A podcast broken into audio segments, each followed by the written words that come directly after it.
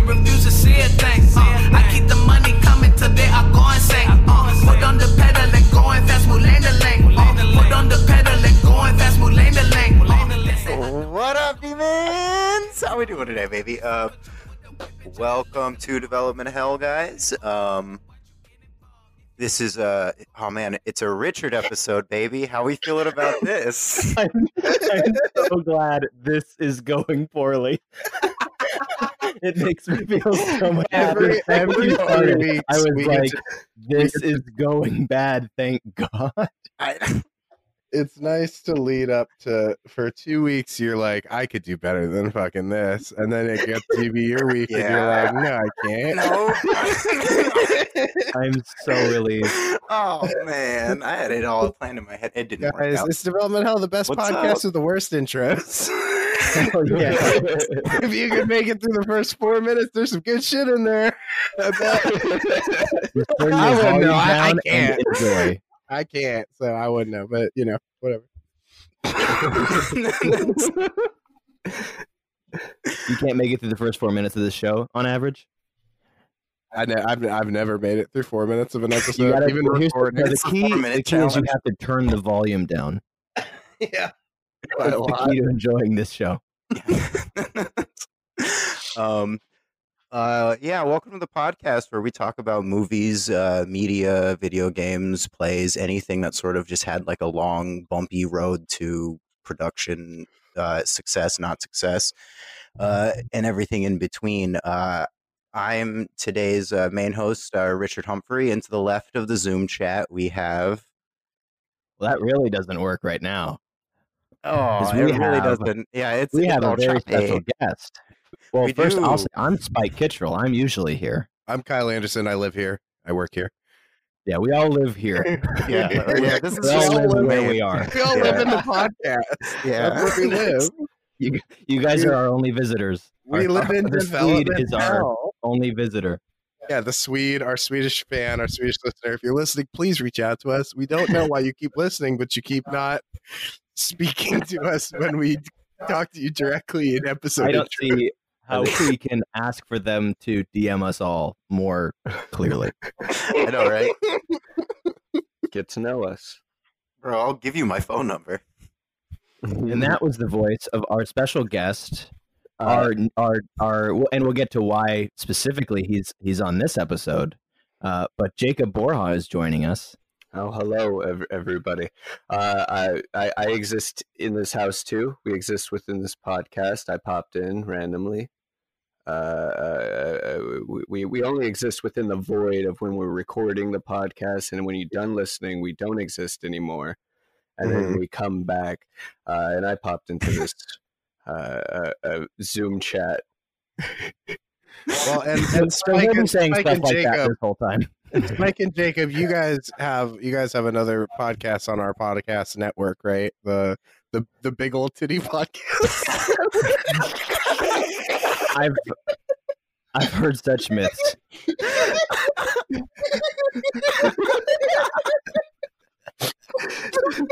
Big Juicy Naturals podcast network. Jesus. And so is this the part where you can't keep listening, Kyle? Is this where you usually turn it off? This is usually when I get 15 seconds forward for like a straight minute. oh, Uh, yeah, the the Mm. the, the Big. Old Titties podcast network. Jacob and I have been trying to learn. I have been trying to learn how to record On the uh, Juicy a Bubbles podcast while Network. we record a podcast, which has resulted in us recording our sixth slash first episode last week. Oh, yeah, yeah. We I, we we finally nailed it. We nailed it. We, Oh, we nailed it. I think we're almost done. I think we're kind of about to wrap up the show um, and bid farewell.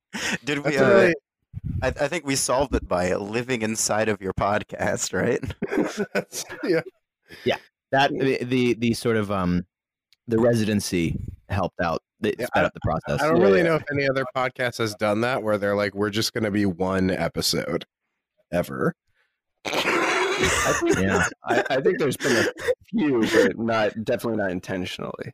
Yeah, I mean, they didn't like set out to be one. No. Yeah. So, yeah. trying to think. Pretty sure Joe Rogan. They only did one, right? It's They actually did just one long and- one. and then they did the spin-off for like 1500 episodes. Um, and that actually worked out a lot better than the main feed. Which also worked out great. It worked out great.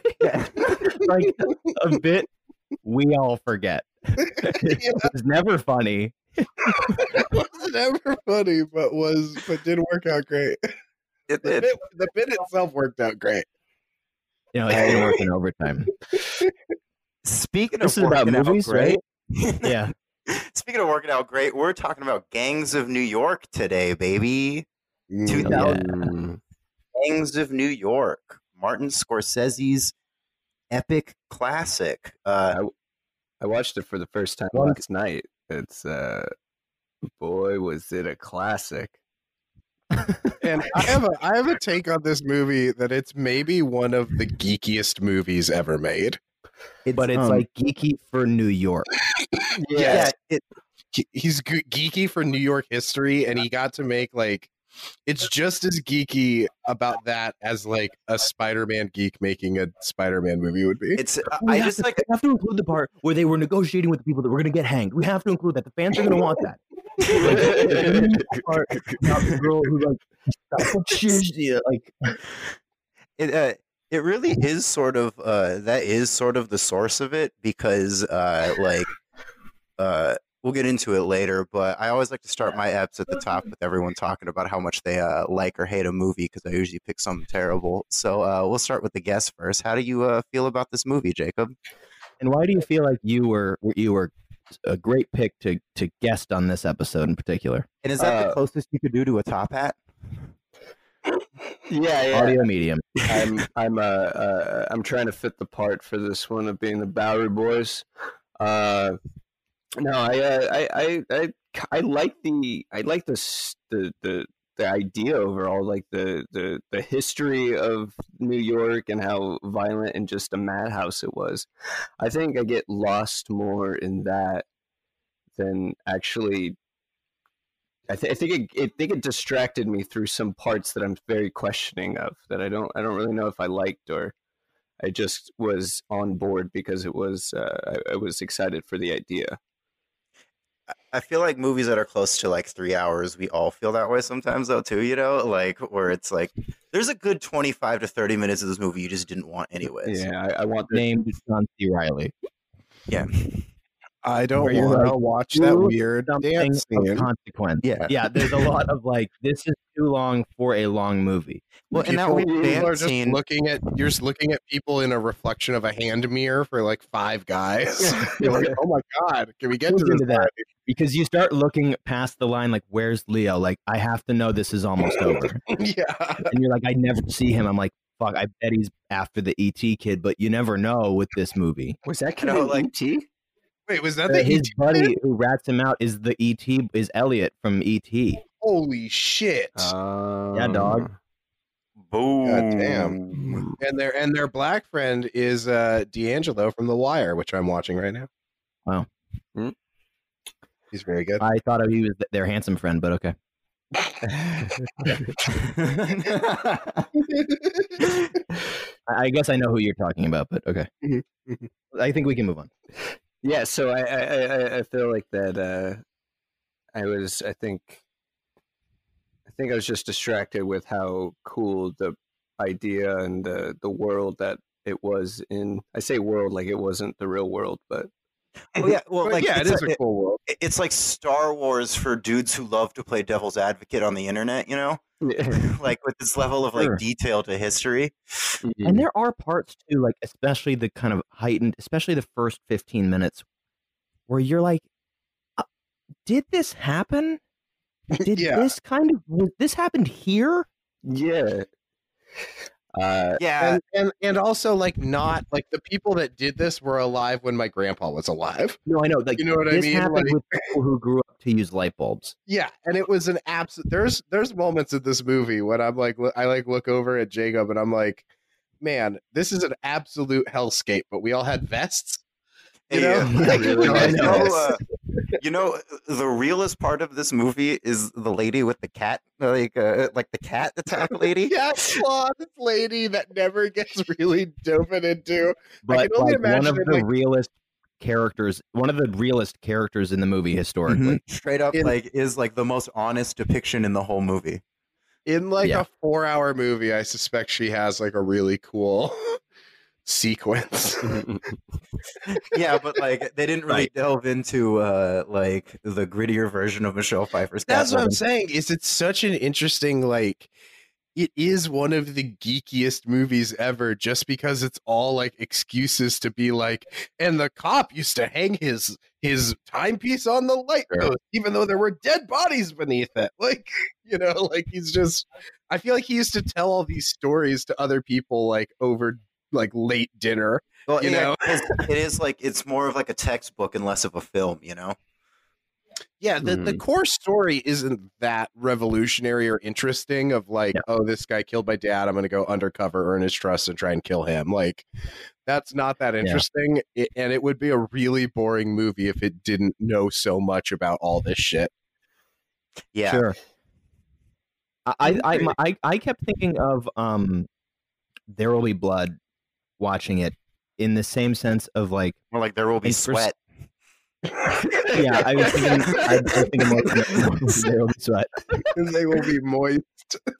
Um, was there like I think there are two examples of a filmmaker who is at their times because I think both eventually stopped making New York or you know New York or L- California movies, but two filmmakers who had made such modern films in their home cities, home states, and were trying to explore a more abstract idea of their home.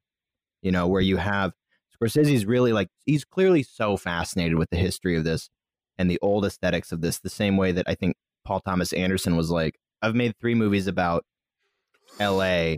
I might as well make, you know, like where does this come from? They're kind of two origin stories of these filmmakers' obsessions. Yeah, like how we're and like because of that, it's a movie that feels it, that by nature feels obsessed with New York, with characters who are obsessed with New York, um, and and because of that, um, it's like the characters are. I think, like Kyle was saying, like the characters are not the point here. Yeah. It's like it's sort of like how all of Neil Blomkamp's movies are about how gross South Africa is, I thought they were all about Chappie. you know. and it's like Love me Chappie, first, the Chappie Podcast and it's just like the and- big old chappies. Big old Chappies. Jacob Gabby's podcast network. just a, a girl holding up her shirt and just two chappy heads. All the theme songs are by Die Antwoord. Mm. Hugh Jackman has a mullet. But That like just should be uh, stated. At somewhere that has to factor in.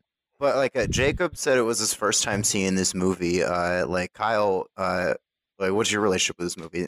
I had uh I had never seen it um until last week when I watched it and then I actually rewatched it with Jacob.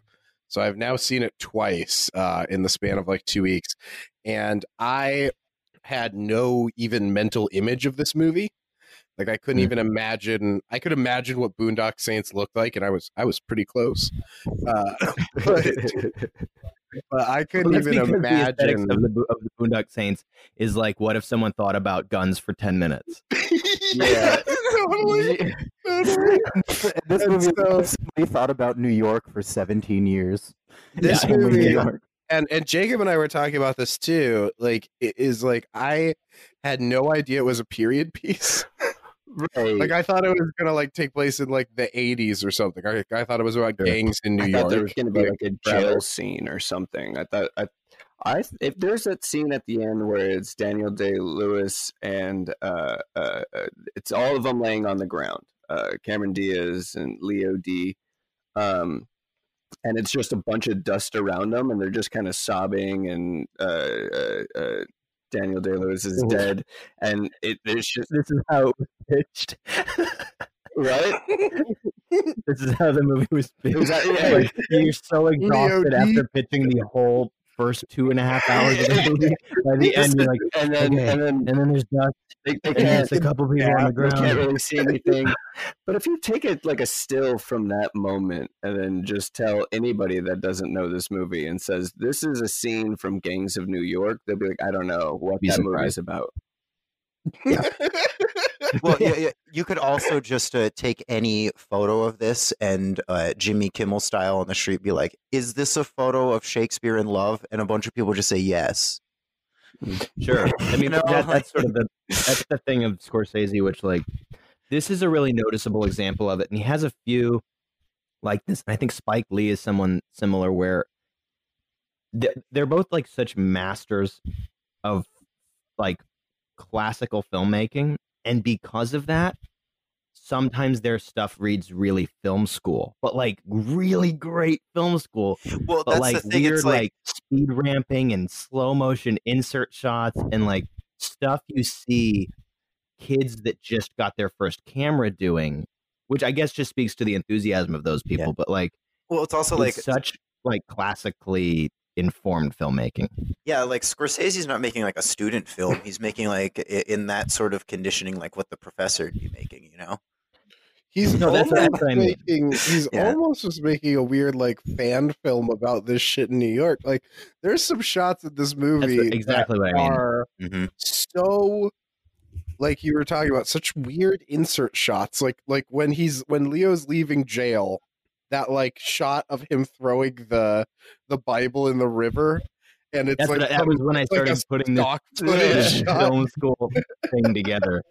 And or like the shot even when it shows like the blackwater like jail he was in or whatever what it was called like like that shot is like a very like just like some b unit did it with like reflective and it, like, water on it, it, it very zooms weird into the plaque or something yeah yeah it does like a zoom and then like a One drop on percent. music Like the note. first thirty minutes of this are really like what you read in a textbook about film language, Mm.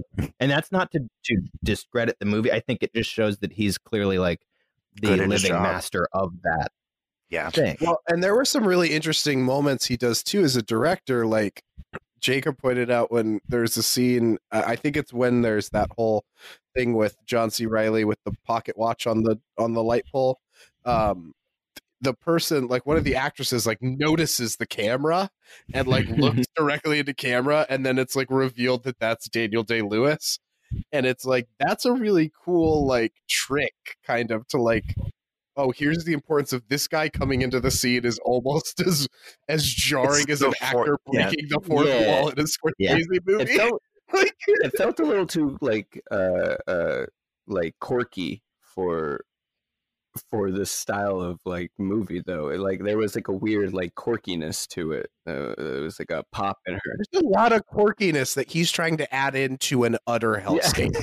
And there were like '90s industrial like drum beats under the opening battle. Yeah. The, that uh, never come back. like Alanis Morissette drum intros were happening I- under well, like and people the In YouTube film school, they would describe it as transgressive, and you're like, I guess. right. It's like um I don't know anyone I don't know if all of us I don't think all of us have seen Tenet, but like there's a like a title track by like Kendrick Lamar or something at the end. Yeah, mm-hmm. it's weird. oh, we're gonna tenant. Like, what is Yeah. the song? Oh, it's oh, a I'm about to it- tenant. it's like a hip hop. It's like a song you know Chris Nolan listened to the first minute of and was like, okay, fine. It's like when they would have like the the uh the Baha Men do like a song at- for like the end credits of like Liar Liar in the nineties. Mm, mm, mm, like, He's the- a liar, liar. He's a big old case- liar, liar. Not a title track, but the best case is when like the whole end of Rat Race is about Smash Mouth saving the day. or um, what that first Scooby Doo movie? yeah. Like, there's just a whole Sugar Ray like B storyline. There was a whole, and even the second one, they meet all the American Idol people. Like, there's like there was a, a stretch for a while where your characters had to meet a pop star at the end, and they're like, "What happened to you? We just got out of jail. So what? So let's sing." Like, it's you just got out of jail? Well, how could Aerosmith help? Yeah. and like out of like uh, and Jay and Silent Bob Strike Back with like Morris Day. yeah where they're like, "We just got out of a movie premiere. Let's all go to the Morris Day concert." it's, it just ha- it's just happening across the street. So what I'm saying is, why did DiCaprio not then go meet Bono and Bono sang that end song live? and they, and they really stick it to Andrew Lloyd Webber. They say Oh, that this should have been it. This should have been all they needed to do to really beat Now, down. Gangs New York musical. I'm in, baby. I, I'd mm-hmm. be in for a Gangs of New York musical. I want a I Yeah. want a whole song done by that by that group of dudes who wear the weird hats and you can't understand what they're saying, and the whole song is just like mumblecore. You mean the whole cast of Gangs of New York? the guys who wear the weird hats you can't understand what they're saying. and all of them at one point have to hold their fists up like like awful paintings of the 1800s where they're like knuckles out Oh yeah, Yeah. Like, the, like the pugilist.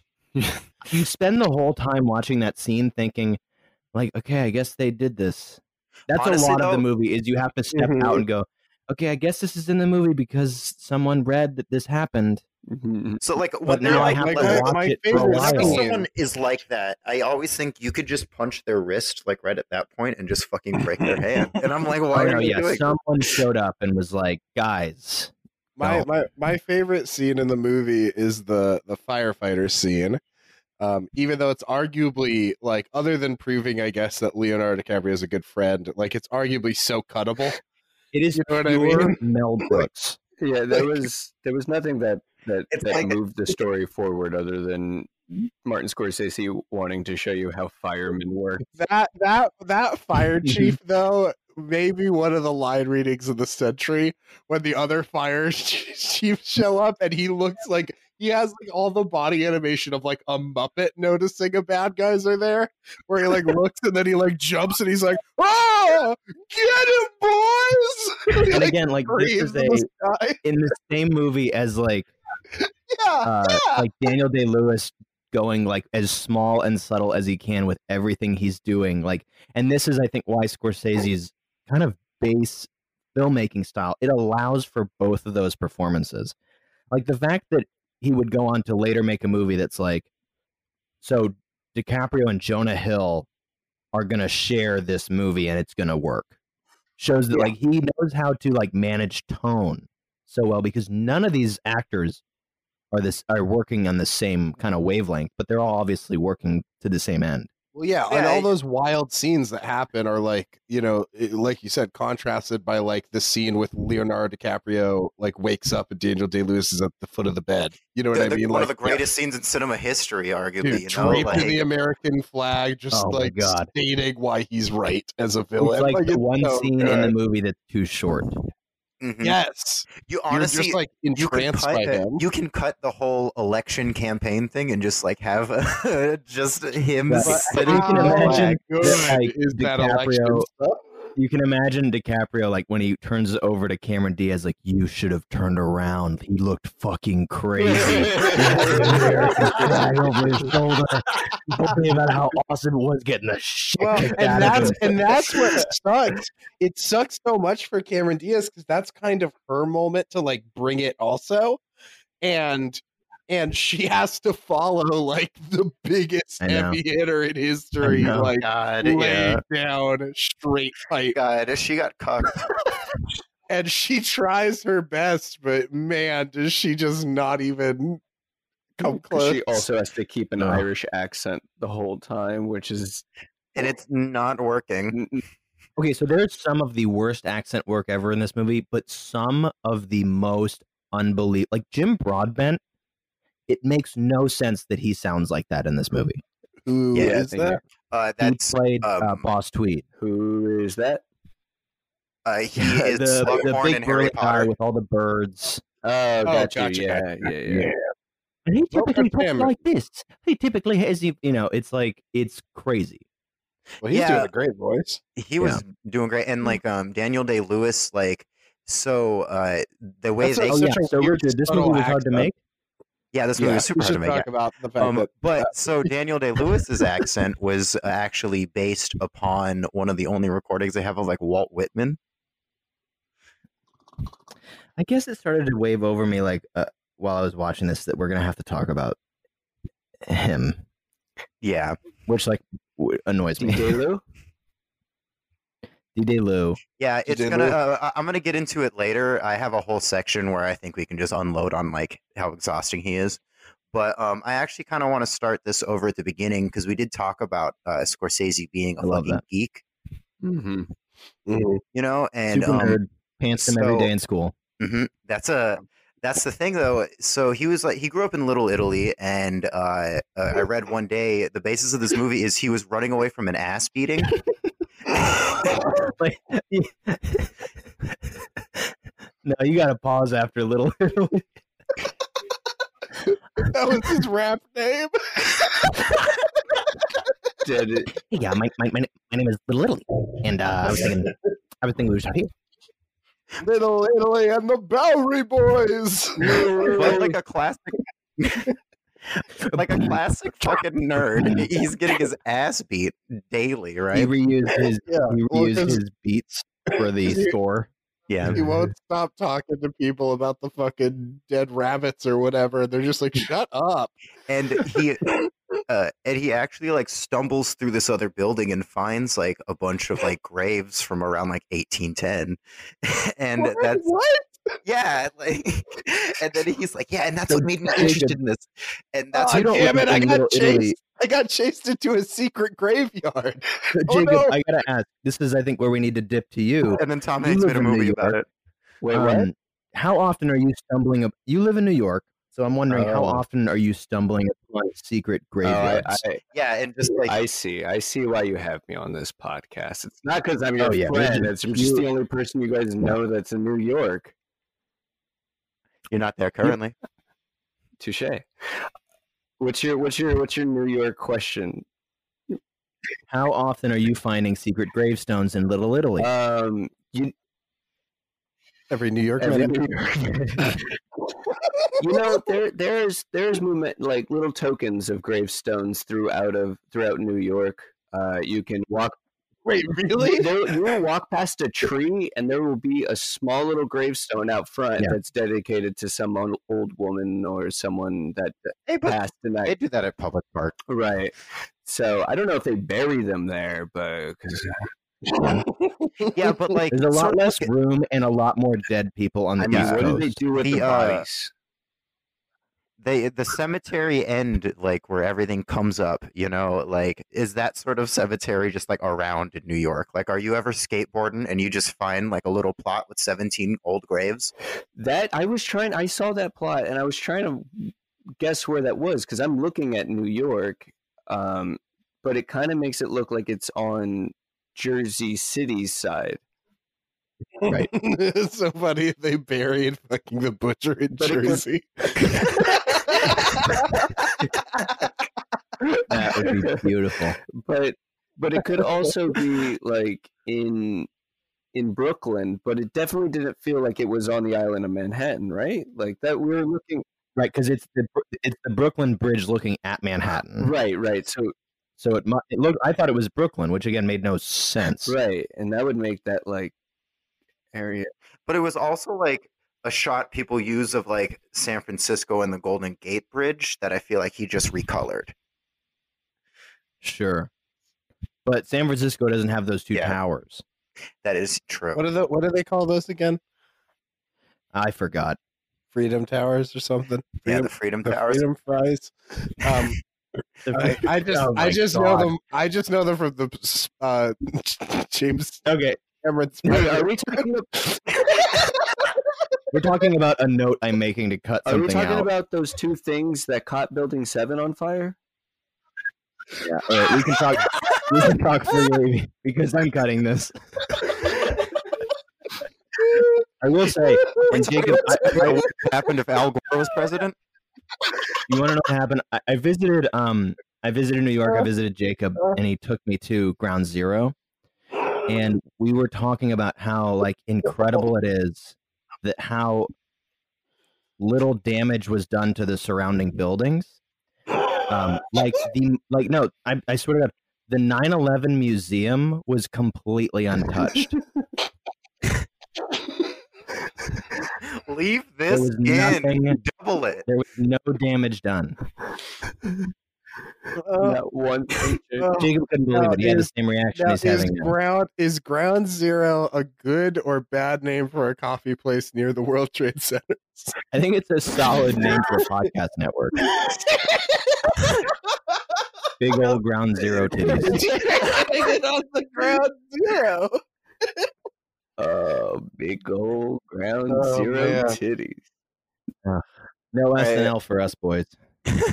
well, um, anyways, so in uh, it, there's a book that was written in 1927 by uh, Herbert Asbury called "The Gangs of New York," and uh, it's sort of just a nonfiction textbook about the uh, about what it was like to live in that uh, in this era, and that was uh, something that this fucking nerd Scorsese read constantly and like kept with him, and uh, after Mean Streets, uh, he used that paycheck to buy the rights to Gangs of New York. And uh, we always know how uh, I love a dude who calls his shot, uh, a la uh, L. Ron Hubbard with the giant uh, inflatable um, alien boy. In, Did he say um, he was going to make Star Wars, but with throwing knives? Oh, with throwing knives, yeah.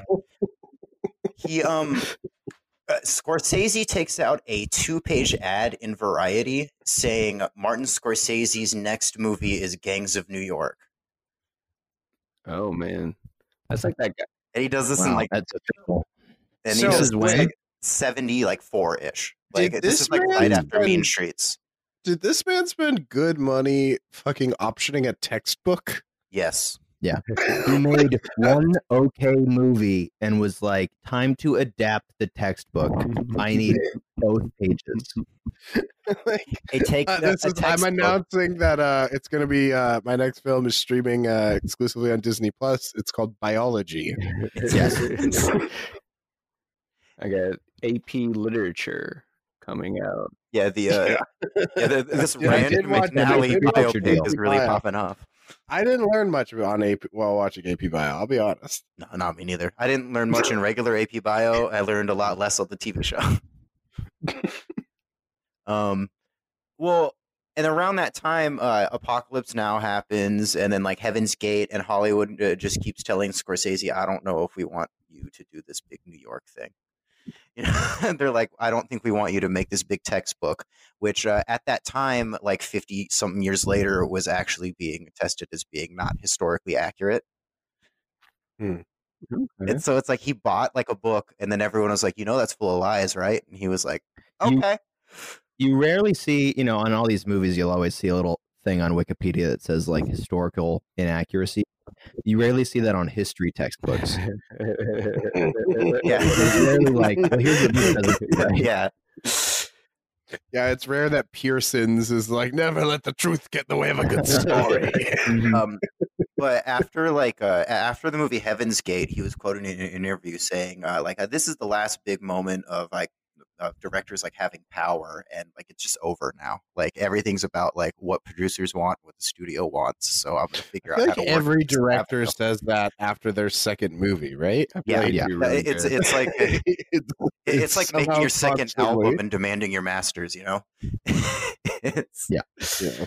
uh, That's how you end up being your own label by like the fourth album and being like, no, we're revolutionary, but really just Bandcamp is all you have. Big old titties records. Big old titties records.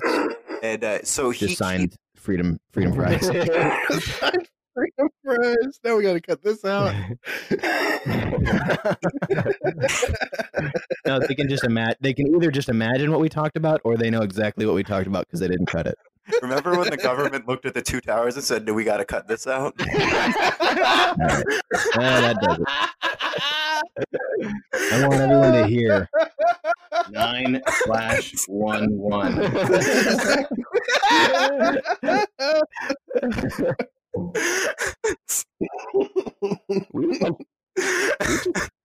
All right, I might not cut that, but can we move on? I know I brought it up. we're a bunch of freedom boys.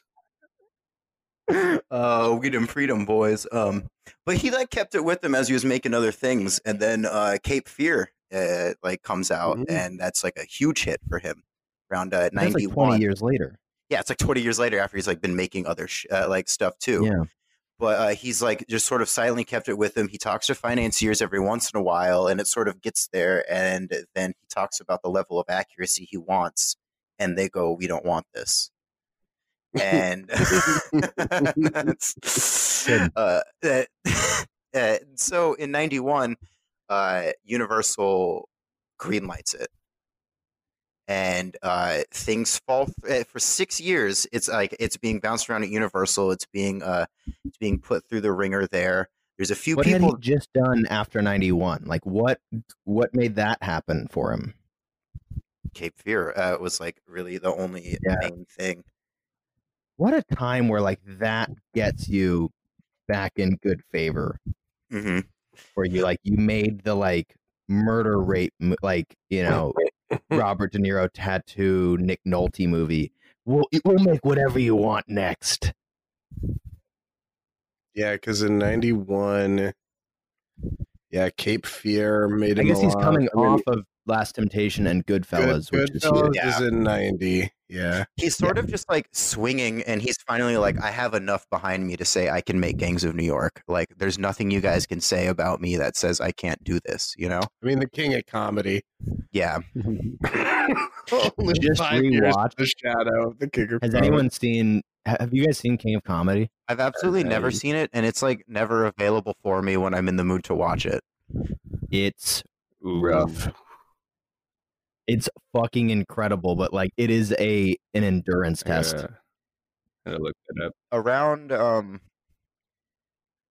around that time uh we have uh, Robert De Niro also attached to play Bill the Butcher. Like that was like uh Scorsese's big like pull too was like he was gonna have De Niro play Bill the Butcher, and uh he also That's a cool movie. Uh, during like the thirty years there's other like weird random castings as Like, well. Bringing his Cape Fear energy to Bill the Butcher, good, good, good energy. Good call, That right? was that. That really, yeah, that's solid casting too. Like that Yeah. movie would also really work. He um, but he 100%. he felt like he aged out, and he said, "Why don't you try my friend Daniel Day Lewis?" It, I mean, are they that truly- far off? It truly would have been wild to watch De Niro talk shit about the an Italian pope, though. Just beautiful. like Yeah. coming from the most Italian-looking face ever. I mean, if you de-aged him and gave him blue eyes, maybe it would be okay. And then I read a random trivia article that uh, back uh, when he first wanted to get this made, uh, he think I wa- this. he thought Dan Aykroyd as Amsterdam and John Belushi as Bill was a good idea. Yeah. Did you find any site anything for this? Because that's crazy. I uh, I kept researching it, and it was only other like 19 wacky facts about gangs of. New York. The butcher. and uh but there was also the the good one is written in the script uh it was malcolm mcdowell as bill the butcher fresh off of like clockwork orange Hmm. Yeah. McDowell, I think, could be great as the the sheriff, that like the um, uh, Brendan Gleeson part. Mm. yeah I feel like Mac- McDowell, if he's not in Clockwork Orange or Halloween, he's really great in like a sixth lead. he's very good at um in like bombshell when he comes in at the end to just clean up the mess and just be the new Yeah, rich he's a guy really great Yeah. three scene supporting char- supporting actor. he's very good at carrying like a, a blind spot you know I can't He's imagine favorite like Mozart in the jungle. What is it? He's my favorite Mozart in the jungle. yeah wasn't re- wasn't really keen to that uh the picasso on the sahara Uh, yeah. I- Okay. I, I, what the fuck just happened? He was in Mozart in the jungle. Malcolm Amazon McDowell was in. Mozart in the Jungle. That's awesome. You have to hit the about it. I'm so excited for the Junkheads. Oh my Jungle Boys, my absolute fucking Mozart freaks. it's an Amazon Prime series. One of their original launch series, right? You said I Santa Hat's Kick Have you, have you only watched two out of the three seasons of Mozart in the Jungle? Is that why you're upset? Yeah, one and three. You're worried that I'm gonna spoil season two? I would never. No, because I have my own ideas of how they got there. I do want a hint. Do they ever find the key? Uh. Ugh. Yeah, they they find the key. They get out of the jungle. They they, they open the jungle gates and escape. That shit. That's season two. Mike, I'm so sorry. I did see the episode description of like the boys talk 9/11 and Mozart in the Jungle. Can't tell if anyone liked this movie. I don't think, I don't think anybody on this podcast seen the jungle. despite all being staunch Malcolm McDowell completed. Oh, it's the only thing of his I haven't watched. I was going to watch it right after this pod. Hang on my face. God damn it. Uh, Uh, but one of my uh, favorite uh, uh, choices is actually Willem Dafoe as Bill the Butcher. oh, now we're fucking talking. You know what I'm talking about? Dafoe. You're saying that there was almost a firefight. There was almost a firefight. Yeah. There was a Oh, wow. firefight. Honestly, though, After after he kills Liam Neeson, he puts headphones in and dances. Oh. imagine you have like really mediocre sex and you wake up and it's a sweaty Willem Dafoe covered in an American flag just chilling there, you know? Like, Yes. The one man I need to see draped in the, in the American mm. flag. just I would absolutely love Willem Dafoe in that role. That's fantastic casting. Why didn't that happen? I feel like Dafoe would have been down for some nerdy shit like this. It was. Uh, I mean, like, I would think- imagine. I, I don't know. It seems like it's just this movie's waiting for a megastar to make it okay to actually make. Mhm. Yeah, that's true. Like- is you kind of need this big of a cast where you're like, oh my god, really? Oh, you need wow. like the guy from Titanic and the best actor alive to go. Okay, I guess. Yeah. Scorsese has made a is especially later Scorsese has made a career of getting fine you know studios to have to finance his stuff. You know, nobody wants to say, okay, here's a ton of money, make the aviator. Or here's a ton of money, make silent. You know, it's like and he doesn't really do the one for me, one for you anymore. He made Hugo in the last 20 years. That's kind of the only movie that's an obvious this will make money. That's the uh, that, that- that's the one for Chloe Grace Moretz. That's not, that was the only one that movie One for was. me, one for you, one for Yeah. Chloe, the star of Tom and Jerry. Yeah. Coming to not theaters next year. I'm excited for that. I'm. Uh, yeah, we all are. We all are really fucking excited for that. I'm saying. I'm saying it. Real Charming. sh- shitting in my pants I waiting like for more movie. than I do like think that's. Oh, I Sorry, go on. CGI live action animated. Just put them I like- together like that. Love I don't, Every I don't Bad. love that, but I love how they're handling the updated style of Tom and Jerry. Like they didn't Yeah. do like a massive character design. I've I- seen I nothing appreciate about Tom and Jerry, but I saw a poster Oh yeah. Uh, so the way in. yeah, there's gonna be. it looks uh, it looks like it's gonna be as good as the Rocky and Bullwinkle movie, which was Which is next week's episode. which is next week's episode. Which I'm is like a, not uh, cutting 9/11, but I'm totally cutting this Tom and Jerry. I think it's uh, gonna be good. Hey, if only the government made that choice. okay. Um, Willem, uh, Willem Dafoe. Um, this movie needs actors. Yeah.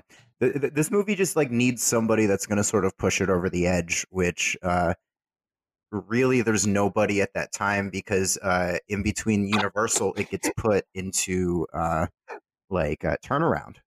Uh like they just don't want to do it anymore and Disney Like picks Tom it and up Jerry was for. because it like lan- it lands on Joe Roth. Fucking this Tom and Jerry.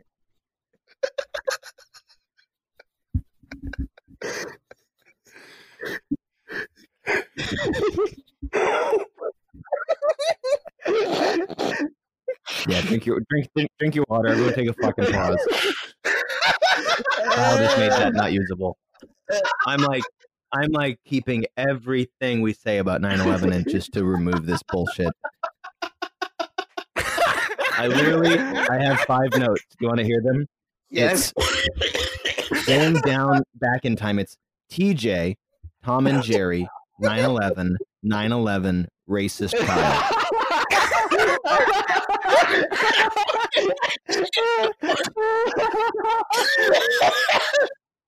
did I do? You called the handsome guy the black guy. do? yeah, I don't think it's particularly handsome. Hey, no, I think that is safe. It's like, Just kidding. um, so while it's in turnaround, Disney picks it up, and Joe Roth is like, "This is the shit," and he goes, uh, "I think this would work on an eighty-three million dollar budget. Let's push this through." And uh, as he says that, uh, like Leo DiCaprio is, uh, he hears that they're starting to work on it, so he does an all-out like, uh, "Hey, well, what you doing, fathead?" to uh, Marty Scorsese. Like- This is like as Joe Roth says that. Not not as but like uh, as like they hear that the meeting with uh like Disney for it to be picked up for something Okay. bigger is happening like Leo is I like they were all in a room talking over each other. yeah yeah that, Someone was like, "This is great." Meanwhile, in the same room, Leo is just hey um okay, it seems like he likes it. but Leo actually never auditioned for the movie because he was working on uh the beach the whole time all of those negotiations were happening and uh What movie was it? the beach Oh, okay, yeah I just thought he was And- working on the beach. No, but he did, the like- beach, and then you drive. Um, but yeah, like Leo is like sending his publicist and his agents and like his agents' assistants to just like send handwritten letters and to make phone calls and just be like, "Hey, put me in this movie. I want to work with you." And uh, he finally like gets the call. And I was uh, watching this interview with Leo where he's like, "Yeah, and I spilled pad thai all over my lap when I heard I got the news." And I was like, "Do attractive people think that's like funny? That- just like minor errors in life?" Pie was spilled all over them.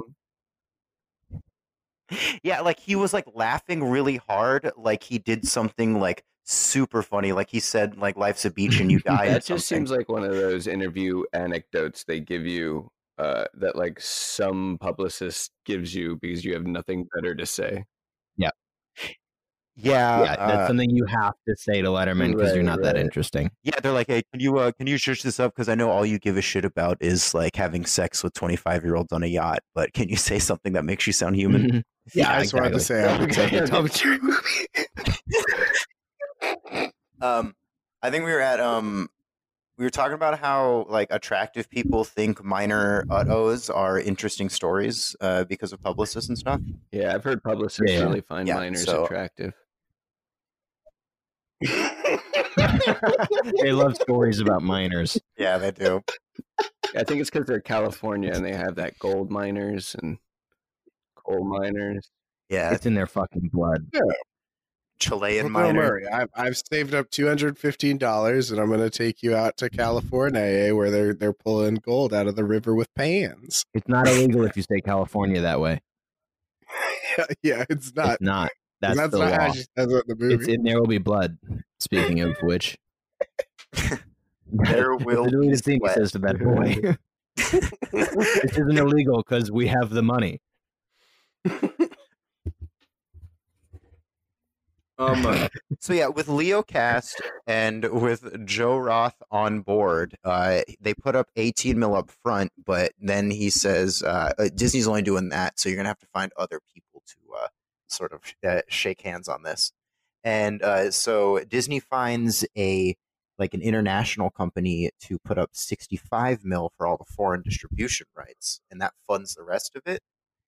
And then Joe Roth goes, you know what? This can't go under the Disney umbrella because of the type of movie it is. So I'm going to give it to my friend Harvey Weinstein, The goat.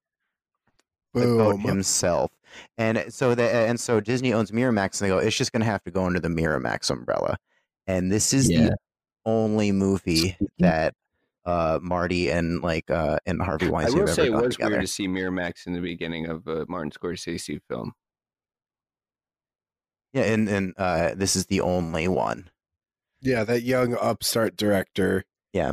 Martin Scorsese. You know, Yeah, you know it's Miramax, got- a house that uh, starts Scorsese career, into the next Quentin Tarantino. right. but and it's really just because Joy Duffy didn't work out. yeah, Yeah.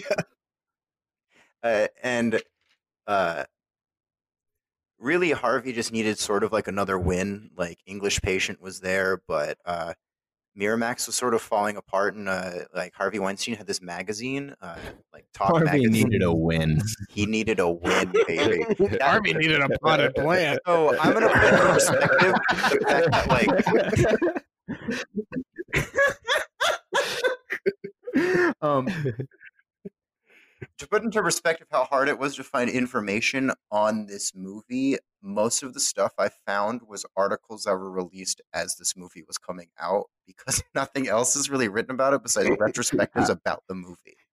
People never talked about this It movie like- it- ever again. They it was just like it was uh, everything's like a stream of like tabloid like weird It's kind of not. it. It's but that's what I was talking about with like not having a mental picture of it. Like it's kind of not a big pop culture No, iconic movie. It's I would say. sort of the it- greatest movie that never existed, you know? Well, it's one of those like it's a period of Scorsese where he was making a lot of anonymous like Mhm. masterpieces, Mm-hmm. like between this and The Aviator. Um, and also I think DiCaprio being in it, I think it almost was looked at as a DiCaprio movie and not a Scorsese movie. Where like you say it, so much of its press is around tabloids. You know, I know he w- he had been in obviously Titanic. It's still sort of a boy role. I feel like DiCaprio doesn't become what we know him as now, as a bit more of a prestige actor until this. So by the time they get to the Aviator, he's being covered like an actor, not so much like you know, like a fuck boy who is in good movies. Yeah, very. Uh, I think uh, a lot of people think that "Catch Me If You Can" is like that turning point in his career, where it's like after that, every movie is just like prestige hitter. Sure, But it's like, I do, uh, Body of Lies. yeah. Um, I I'm a big Aviator fan though. No, it's great. No, that's what I'm saying. Yeah, is that I I, think- think this is clearly the that moment for him. Yeah, th- this is where it was just like this is uh, where he's something else because like now he's got Martin Scorsese in his like corner, you know, and I think that's Yeah. all he needed was that dude in his corner. Um, but yeah, like sure, because it's not like he wasn't pairing with like great directors and auteurs and all that. But I think since this, yeah, he's never not worked with a major director. I think he uh, after this he hasn't chosen his director. You know, like uh, he can choose to work with directors at that point instead of directors choosing to work with him. After this, he has chosen his director. I mean, like he's had, yeah, like I'm. It's Yeah, not so much like, I'm going to do this script. It's like I'm going to do whatever Marty wants to do next, or I'm going to do whatever Russell or uh, I'm sorry, um, like Ridley Scott or Yeah, I wanna make make a something Tarantino with- movie. or Yeah. he's like, I Yeah, want to make exactly. something with uh, Clint Eastwood. You know, it's a weird thing that I think Adam Driver went on, like where he worked with every major director in history for in like three years, and now it's like, what the fuck does he do? He's, where he's like been in like a Spielberg, Scorsese. A He's been in Star Wars. He's been okay, in I like love I love movies. Adam Driver's work. It really pisses me off the whole "I don't watch anything I'm in" thing. It I don't- never, it it's never really- fun to hear it- about. Like It annoys Yeah. the fuck anything? out of me. You're in everything. Here's the thing. Right. You know how I think listening to your own voice at all can be really weird and, and uncomfortable. Imagine if your own voice was Adam Driver's voice, though. Imagine what that sounds like Mm. in his head. What do you think? He worked with Clint Eastwood, Noah Baumbach, the Coen brothers, J.J. Abrams, Jim Jarmusch, Martin Scorsese, Steven Soderbergh, Rian Johnson, Spike Lee, Terry Gilliam. Like the man can retire now. But like here's the thing is how many of those like you can work with these amazing directors, but if you just do something that nobody remembers in their filmography, it's like, did you really work with them? Like you weren't working with them firing on all cylinders. You know what Yeah, I but- mean? Oh, Like, I'm sorry. I feel like How Logan Lucky how m- is literally not only firing on all cylinders, but about cars that are firing on all cylinders. well, I mean, I do love cars because life's a beach and then you drive, but I have not seen Logan Lucky. Life's the Logan Beach Lucky is starring. Leonardo DiCaprio. Logan Lucky is my favorite movie where you have to watch somebody eat a hard boiled egg. What's your second favorite movie? You don't have to. what's Yeah, I was gonna say, tell me about this- top nine? What's this BuzzFeed list? 17 movies where you have to watch someone eat a hard-boiled egg. it's a good article It's it. zany as fuck, bro. Um, it does. Sorry, I left out that he worked with Shawn Levy. On what? on his truck. I don't know. this is where I leave you. On what? he worked with him on his house. He renovated his kitchen with him. They set up a router together. That's where it's on the bottom. He, he, he actually did.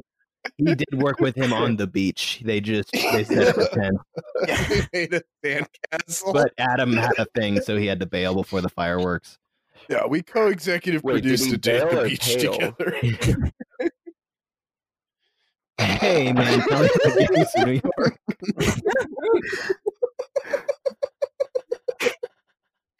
It's like at some point we can't ever make just one point. We have to make five points.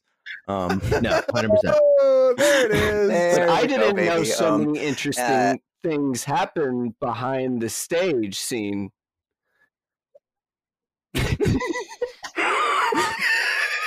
Thank you for that natural lead. God, I was supposed to ask that in three minutes. Oh, we can wait. You want to wait in silence for the next? Yeah, Richard wanted Richard wanted something like that to get said to sort of set him up for something. But Richard, you have like two and a half minutes until I'm supposed to do that. So so go ahead. So let's continue with the other thing and then go back to doing it. Okay, Yeah, yeah. Um, Yeah, True Patreon will be just the stuff we cut out of every episode, so that Yeah, there's the full Tom and Jerry context content. for all the bits. Our Tom and Jerry tier. but yeah, so everything I had to find on this movie was read through like uh, sort of like tabloids and like Entertainment Weekly articles that were being published with like updates every other day about what was going on. Uh, Pornhub comments. yeah, Pornhub comments. Uh, I was uh, I was really on a bunch of like uh, like Geocity websites. Uh, it was wild. Um, uh, This isn't even the whole clip. uh, Who but she? in the middle of it, it made me.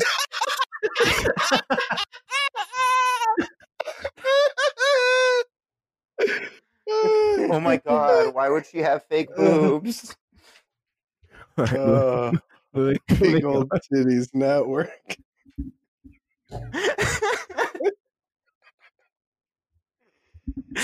oh fuck! Oh. If you like Development Hell, you'll love Development Hell Live.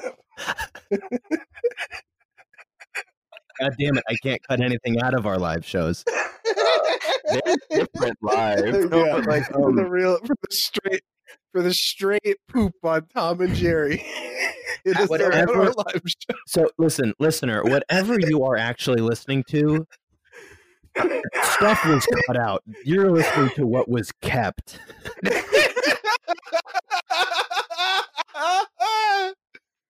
Oh, I don't know. This might be one of the all-time great eps. Of this, hundred percent. honestly, so. See what happens when I pick a good Oh, yeah, movie. Oh, wait, I didn't know Worked so many interesting Yeah. things happened while we were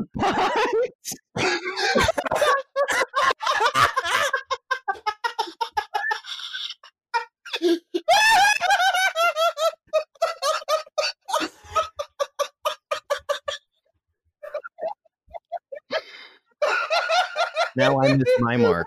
I was. Uh, but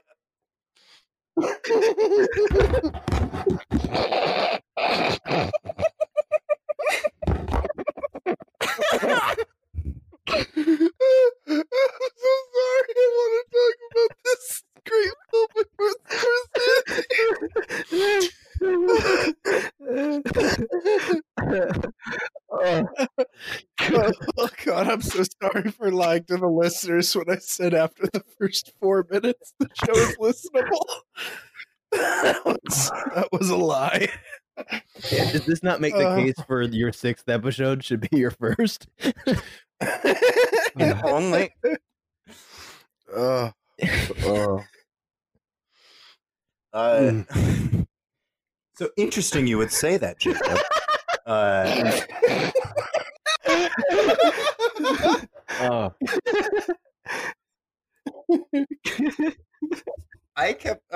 coming up on a bunch of articles that would just say things like, "Oh, there were fights on set," or like, "It's steamy behind closed doors with Marty and, uh, and Harvey," and it's a bunch of hot Steamy. yeah, between Marty the right. Harvey, and the not man. It wasn't steamy. It was not only were there fights, but it was steamy. They were steamy. It was humid on set. Uh, Wow. I didn't know such Oh, interesting God. things happened Uh, they behind were the set. steaming. No, no, no, no, no, no, it's over. That's interesting. You would say that, Jacob. How is this not already our longest episode?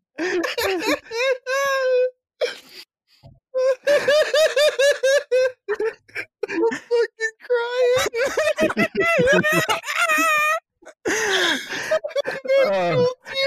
Uh, thanks for listening, everybody. Come back next week when we do Tom and Jerry. Yeah. Yeah, Richard, see if you can finish a fucking sentence. Fucking, I'm trying. Uh, and at some point, uh, I found out that the studio actually hired one of the like most expensive publicists in the world to cover up and sort of mediate. Uh, they're called like what's called like a spin doctor, just sort of like steer the course of like the story of what's going on in a certain direction. And the woman, spin doctors. yeah, spin doctor, yes, yeah, one of the. Uh, uh, this it's a woman named Fox, Fox properties are protected Yeah. because of the no spin zone. Yeah. So uh, they hire a woman named Pat Kingsley to handle all the media. And uh, I was looking over her work, and there's a bunch of stuff written about her because she retired in 2009. But she, uh, her first job ever was she was Natalie Wood's publicist. Oh no.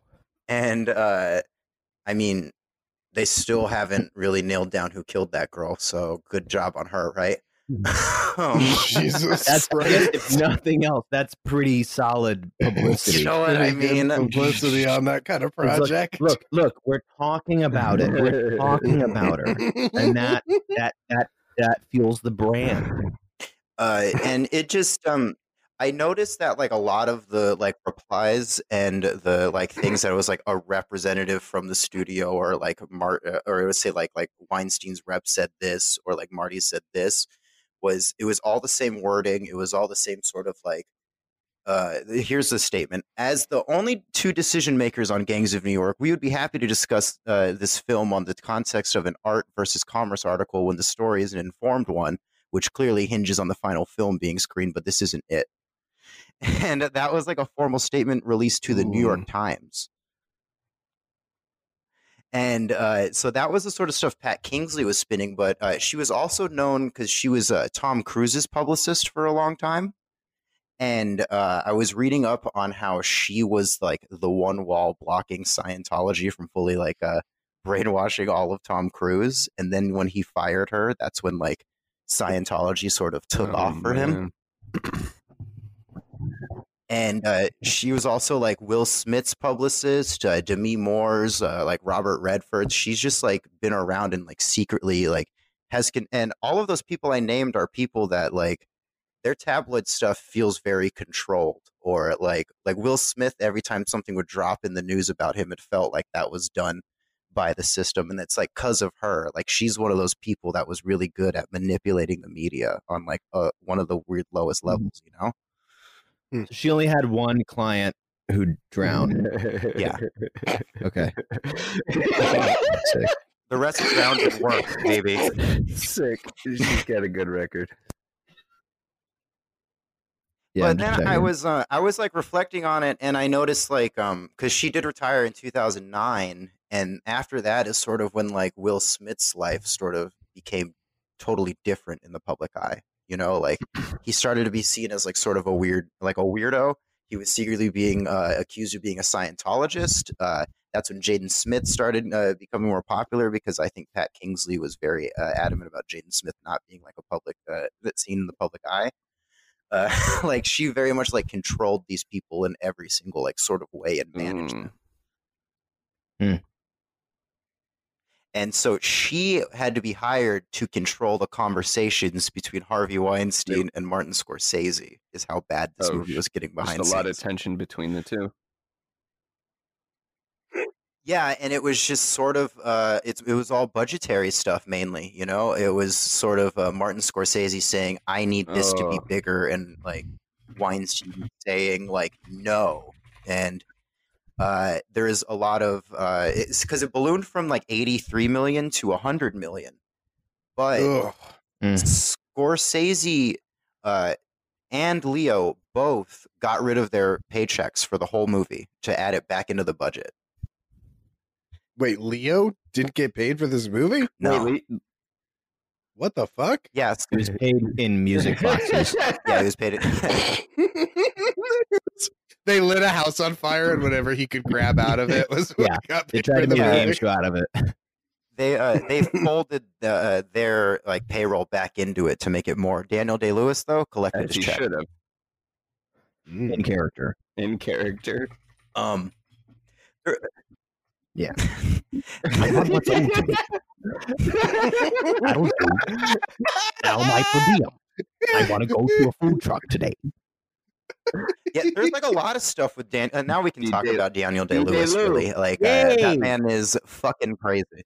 Like, um, there's a bunch of like because he's just known for being the craziest method actor like ever. Uh, so apparently on the first day on set, he looked at he looked DiCaprio right in the eye and said, "Fuck you," and then walked away and treated him like he hated that man for the rest of the shoot. But he likes him in the movie. That was that was weird, but he treated him like a straight asshole. And there was like these weird times where it's like when they were That's shooting. just him being an asshole. That's not Yeah. the character. I, that's the thing is Daniel Day Lewis rides that fine line of being an asshole to people and claiming it's for the character. Mm,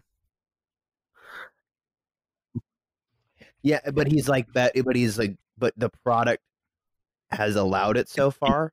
Yeah. Whereas like Jared Leto is the other example of like someone who really likes to volunteer stories about themselves doing this, and but like at the end of the day, we are not getting what what we're mm-hmm. owed. Like this is not like we're not getting a good ROI. You're like, you fucking put stamps on packages with like shit in them for what I'm looking at. Whereas this is like, okay, you call your coworkers assholes, and because of it, this is unbelievable. So I guess okay, fine. Mm. there was um there was times during fight scenes where uh, Daniel Day Lewis was doing like all of his own stunts, and this is the first like major like action movie Leo's doing. And uh, in the middle of it, they're calling a stuntman in for Leo, and uh, and Daniel goes, uh, "Well, I don't need a stuntman. You don't need one either, right, Leo?" And, Leo DiCaprio goes, "Yeah, totally, dude." Super And then, like- safe work environment. And then Leo like Leo broke, his hand. Yeah, that's called being like a fucking bad Yeah. employee. I I think it's bad to. uh, I think it's uh, one. I think it's bad on the director to not set your limits on an issue like that. You know, if your actors are getting to that point where they're egging each other on to the point of harm, then you don't have control over who these people are. Which I guess is sort of what you sign up for with Daniel Day Lewis, right? Where like, Yeah. like I don't know how to block. I don't know how you would block a scene with him where you go where like who the fuck is is is he hitting marks? Like I don't understand where this ends because I remember reading for Lincoln that he That he would would send text. texts to Sally Field in character like love notes, but I'm like, so he used a fucking phone. Yeah.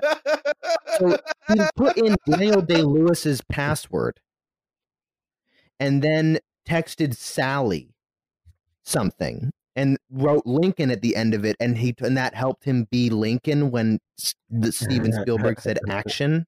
Yeah, I, I I am kind of like every day I become more and more of the mindset that method acting is one of the most selfish, rude, unnecessary things you could do. Sure. I understand it to a degree like where like if you're it, it's kind of uh, the like De Niro where it's like if I'm playing a cab driver, I'm going to drive a cab for a few weeks. Not like yeah, I'm gonna go up and go. I'm union. I am in the cab union. I'm you know you can't. You have to tip me when I do a good tip take. me when I do and a good You gotta take. call me like- Travis. Yeah, that's, Yeah. that's some Daniel Day Lewis bullshit, and I that's want to like drive myself to the set. Like that's not how that Yeah. works. But like he's like, I Don't want you ever my come into my trailer without a fucking something to give me, buddy? I Yes, just think I like having like him secretly. Be, I want gifts. I want nice notes, like you would give a cab driver. like having having like gone to theater school there's nothing intrinsic about like being an actor that means i need to go home to my Wait, apartment Richard, and still be that You went to theater school? Well, you Right. know- and, and yeah unlv but you know uh well you know like like the i I, I feel like the most you need to ever method act is like the little girl in uh um in once Hollywood. upon a time in hollywood Yeah. like where she's just like i just prefer to rather be called by like my character's name so that i can like stay in the mindset like, right, like I think that like the most method you need to go is like read the script a couple too many Yeah. times. If I need someone that trails Yeah. behind me just to We're apologize Like- for my actions, I think I'm taking it too far. because yeah because the thing is like i- i- if you're if you are you know i need to do this and i need to do that and i need to you have to call me by this name i won't look at call sheets i won't get in a car. Didn't he didn't he um refuse to wear anything that wasn't period appropriate and so he got pneumonia? Mm-hmm. it's like and then you showed up and they turned lights on and you said what someone wrote. Right it's like this is fake at a certain point anyway. Yes Yeah, he's- like you th- eventually you had to ask about your eyeliner, right how do you sit in makeup I know. No, this is what I'm talking about. you know It's like- it's like It, Uh, it, it does. It, it. I. I don't know. I mean, I understand that he's rationalized it by saying that he feels that it's not much. it- It's a bit of a selfish job acting to begin with, and that it's a bit silly and light work, and that he feels that to make it feel like work worth doing, he throws so much of himself into it. But I feel like once it gets to the point of like, well, I'm playing a bad person, so I guess I'll be a bad person for six months, doesn't really track for me. Because didn't he? I read another thing there with because I wasn't reading into this movie, but I read into him, which was like he and DiCaprio and Scorsese went to dinner one night, and he didn't break character, and he like upset the waitresses. yeah yeah because it was bill the butcher at a fucking chili's this is what I'm He keeps telling them that they cares need to bring both. tribute to the table in Don't the I tell me this mozzarella quesadilla stick. burger is cooked the way I wanted it. It's not. Yeah. What do you mean wonton tacos, Tanya? I want these jalapeno poppers to burn the top of my mouth. He mm. like he throws the plate back. Whoopsie daisy! It's a two for twenty, you Mick. Stand against that wall. I want to do something very cool. He just sits down at the Chili's and a server brings over an American flag for him to just drape over him. This is good for my shoulder. Getting cold. Marty, we should do something with this on tomorrow's scene. Sorry, is this an era appropriate tablet that I can play games Yes, at at my hit- table? Can you hit yeah, we yeah, gotta play on that uh, on the What is on the dailies, please? These trivia questions make no sense. What's a movie?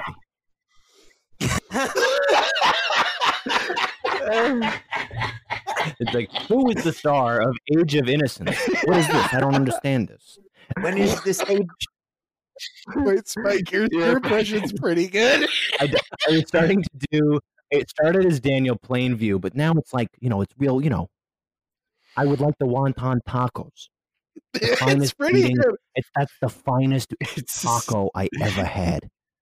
That's that's that's it. We're an hour twenty Yeah. in, and we've been robbing the audience this whole time of hilarious Tom and Jerry burger, jokes in that and I want you to call me Bill the Butcher I mean, actor. because I'm an actor. I'm the only one at this table getting paid.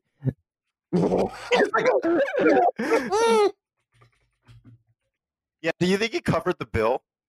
And do you think he paid in like blood covered shekels? no, he paid I them all can in pay you meat in and then they left. Here's the thing.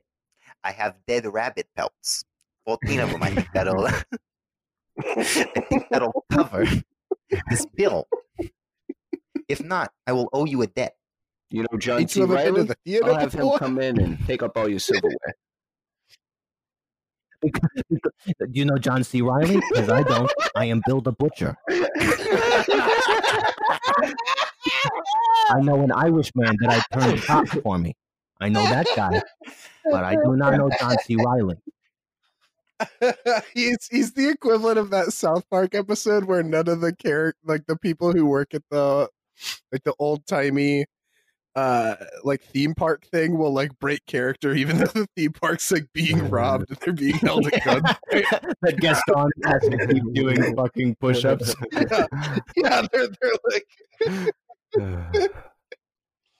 oh, So, So I think that I mean that's Daniel Day Lewis. I think we all have that's- similar. Yeah, that, that, that, th- th- so let's turn the page on Daniel Day I mean, Lewis. I mean, the development hell that is Daniel Day Lewis is he worth it? You know, we always ask, is the movie worth it? Is working with Daniel Day Lewis because you know it's going to be some sort of hell? I Is it worth it? Because he might be one of the few elements that it kind of is. But I he just was think- in nine. he chose to do anyone seen nine. It was so weird. Nine is such a weird musical. Nine is evidence that it's not a sure thing with him Sure, sure. Was nine that because it's not like he. That was the the Oh, musical was about the, Italian director. uh, movie about the sock puppet or something. no, yeah, he They he, came out he was the a same- they came cartoon in real same life for six months. I thought it was the first half of that two part 9 11 movie. Oh my god! One for each tower. But there's three letters there. So obviously, like the Five Points is like a real place yeah, in New York, yeah, right, that, Jacob? That place exists. Um, Yeah, probably it's- but never there intentionally. Never. Um, You ever do battle some- there? yeah, you ever just fight your mailman there? Like, you While know, that, to Trent Reznor. Yeah, I didn't know that you could just go to like any point in a city and just like fight a civil servant because that's just what they do. Any do. five points. Any five points. Anytime five points meet, five you can points at fight a civil time. servant. I know. I, I I I believe I've been to around.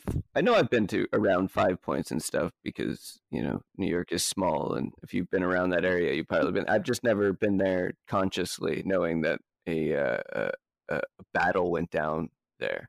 But as far as the uh, fighting my mailman, Well- yeah, I challenge him and I tell him to meet me at Five Points.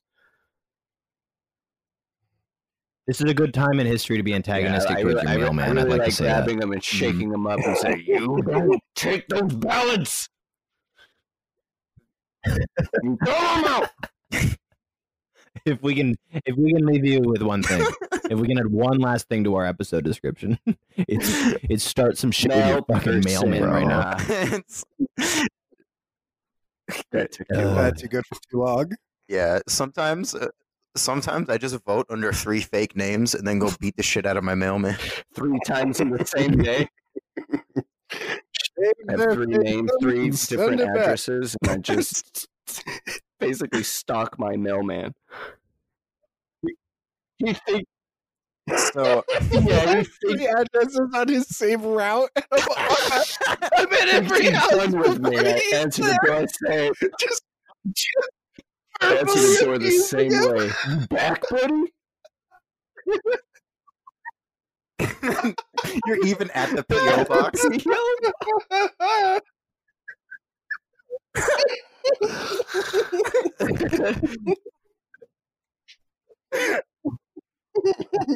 All right, so now that we've said that the Five Points is a real place, I will say that um, the colonial Five Points wasn't uh, like because the way New York has been built up and everything, like there was no way to really film around how modern that place was. So part of that, the reason this budget is big as fuck is because they built that whole section of New York in, In a Rome? studio in Rome. Oh, Yeah,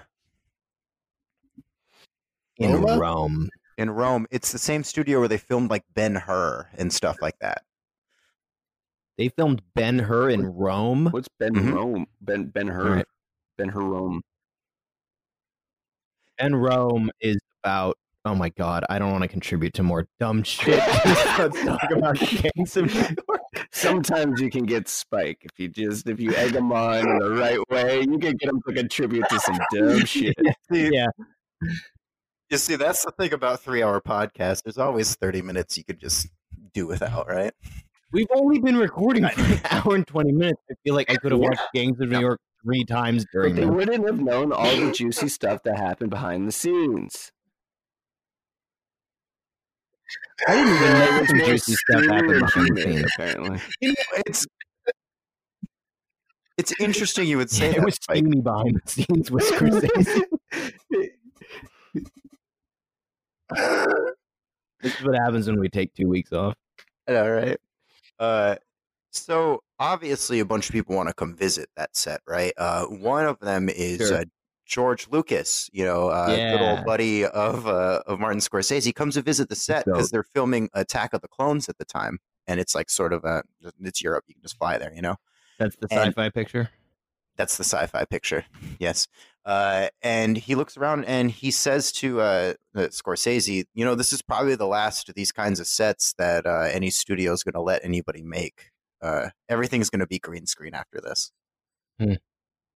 And uh, Marty was like, "Nah, How I don't true think is so." that? It's no one really Uh, built I cities mean- anymore. They built that little town for Thor, right? But it looks like a little town that they built. Yeah, it looks Yeah, like a, mo- a Or town built for a movie. bit. But after that, it's Um, like they sort of. Blade of Runner, it like becomes the new Blade yeah. Runner, and I guess the new Star Wars movies. Dune. But I mean, the the Blade Runner is like it's a lot of It's fucking miniatures. Miniatures and set extensions and shit. Yeah, Yeah. It's like they're only ever standing on like eight feet of flats. You know, like it's weird how like it, it how depressingly prophetic um George Lucas has always been. I think he he's really has like always known what was going to happen next, whether it was good or bad. yeah, Yeah. like 9-11. Tom Jerry Damn. Oh my god, guys. in the good category. you this know, has turned into just I'm gonna have to listen to this whole fucking episode. pretty much. um, so after George Lucas leaves the set, like Martin Scorsese is like, he's crazy. I'm always going to do movies like this. Um, they have to film that big scene where the elephant Yeah. comes through. Mm. I see. And, uh, a scene they had to film. Yeah, that, So, yeah, speaking of Tom and Jerry, Yeah, Like, speaking of uh, speaking of fucking uh. CGI, so there was like a huge fight, and that was a like a big thing, is because there was supposed to be an elephant delivered on a Tuesday, and uh, Harvey's there. never have your elephants delivered on, on a Tuesday. Like Harvey Weinstein on set to like meet and like sign over like uh, all the, The forms and stuff. And- the goat for the elephant. The elephant never shows up, and he's like freaking out. He's like, "Where the fuck's this elephant?" And he's on the You phone. would think the elephant say would they remember to show up.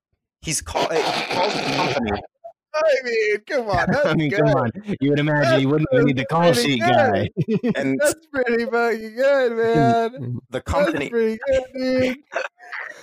Damn, man, this is a good ass fuck. Hey, this podcast.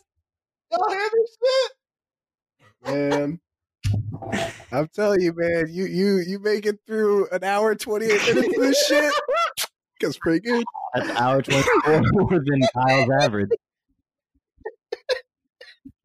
Yeah, I, um, I, I I was reading this interview with Harvey Weinstein. He's like, "We called. They said the elephant would be there on a Tuesday. Tuesday rolls around. There's no elephant. So I called them up and I asked them, "Where's my elephant?" And they say, "There's no elephants in this country."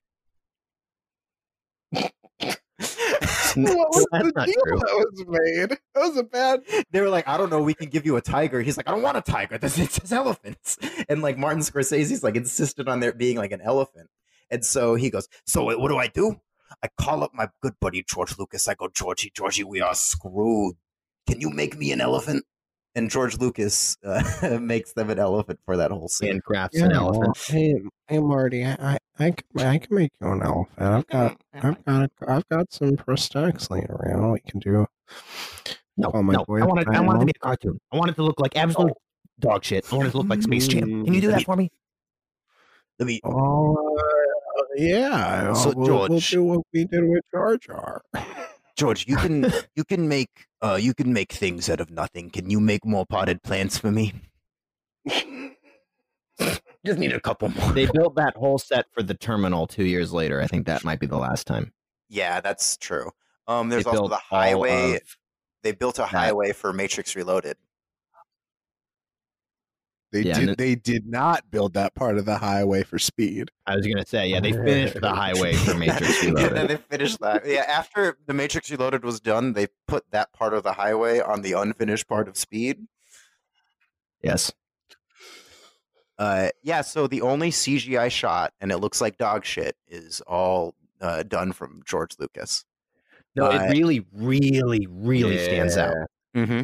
It's awful. It's At a a- moment when you are so locked in, like the movie has its kind of drags in the middle that happen with any long movie, but like you're so in on everything that's happening, and then that Right. shit, like the movie literally stops for that. Like It- the, the momentum of the so- characters yeah. pauses for And us to all stare right section- at that. That whole section is so like upsetting, and there's so much happening. Yeah, and, all of that- it's real. It's like a movie Yeah. that for two and a half hours has been like miraculously real. painfully real.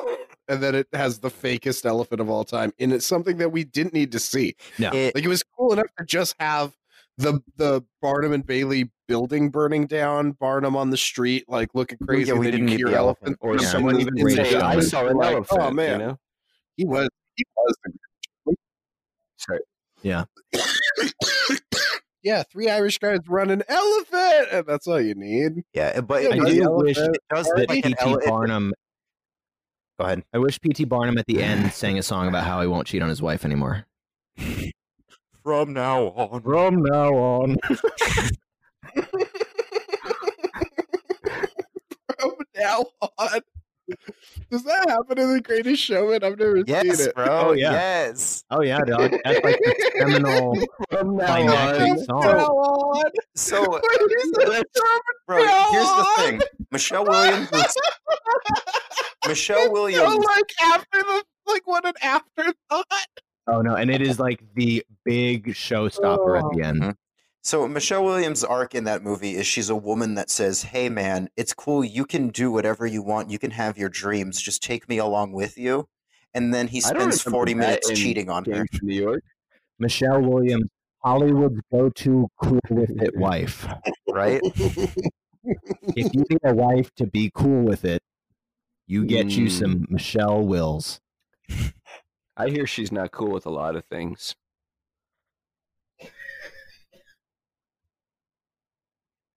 Wow, we're going down a path here. right? All right. So, uh, speaking of uh, speaking of uh, famous like set visits, um, because that studio is like a big famous studio in Rome. Uh, another movie was filming like on the lot next to it, and it was uh, The Others, starring Nicole Kidman.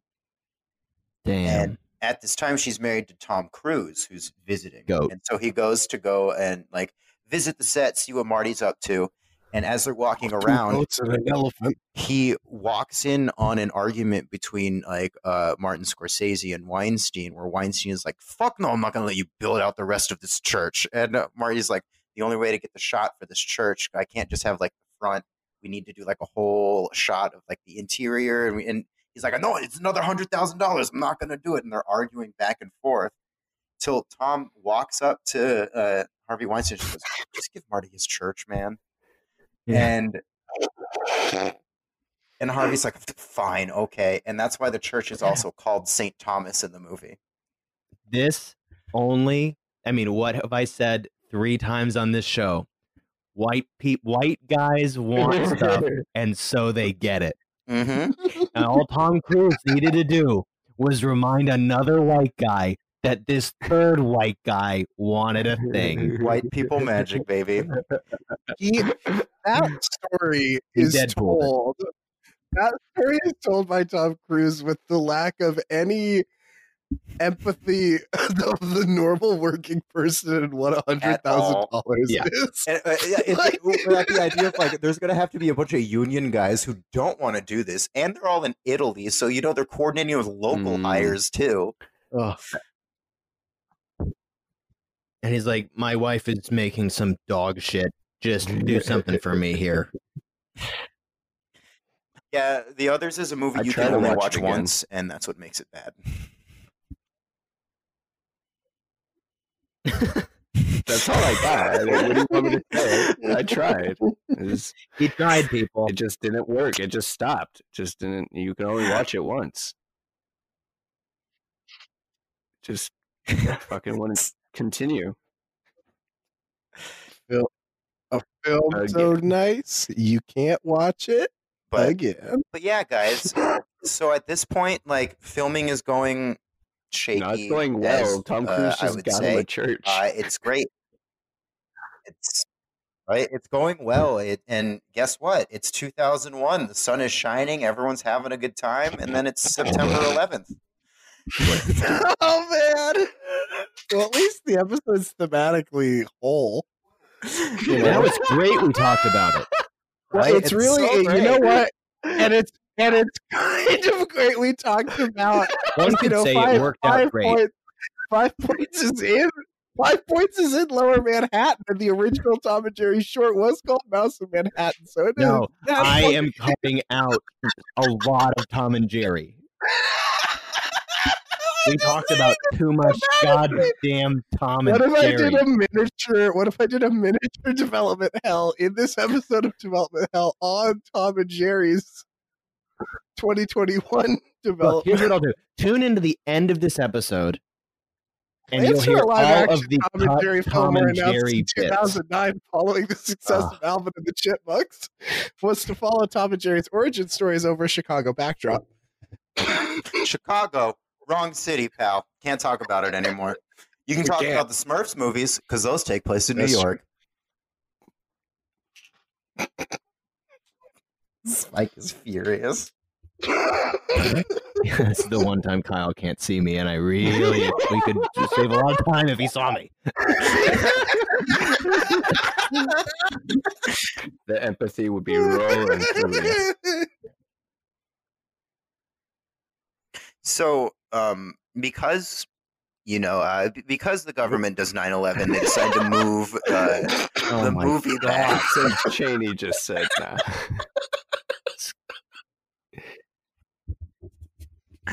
Um, since the military-industrial complex did its thing, baby. We need to delay the release of Gangs of New York.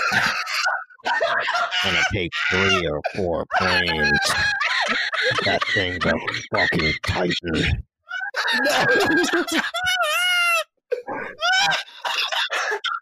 We might have to do something to the infrastructure. And Someone get George a book to read to some kids. I gotta stop a movie from coming out. nobody touched the museum. Zoolander just came out. That thing's got a bomb. Oh, I'm dying. so uh Martin Scorsese is actually the one who decides that like the movie needs to be pushed because of it because you know it is New York and because he is like the walking embodiment of New York and Sure. uh yeah he The says like walking, non-marrying your daughter embodiment of New York. mhm, the good one Yeah, he's the good walking embodiment of New York. so uh they pushed the movie to July 2002 and uh specifically Martin uh, says that they did it because of the firefighter stuff and they felt like it would be disrespectful to a tie when everyone needed to think Mm. firefighters were cool Sure. um, That still seems quick then. we were still pretty proud of our fire Yeah, like like- in 2002. I know, right? Like, they- they thought six Remember months back later, when we I'm just were, gonna be like, we were all okay with firemen? I guess it would be like if you were you had a scene in your movie where it like during COVID where all the nurses and doctors like coughed in each other's mouths and had a knife fight.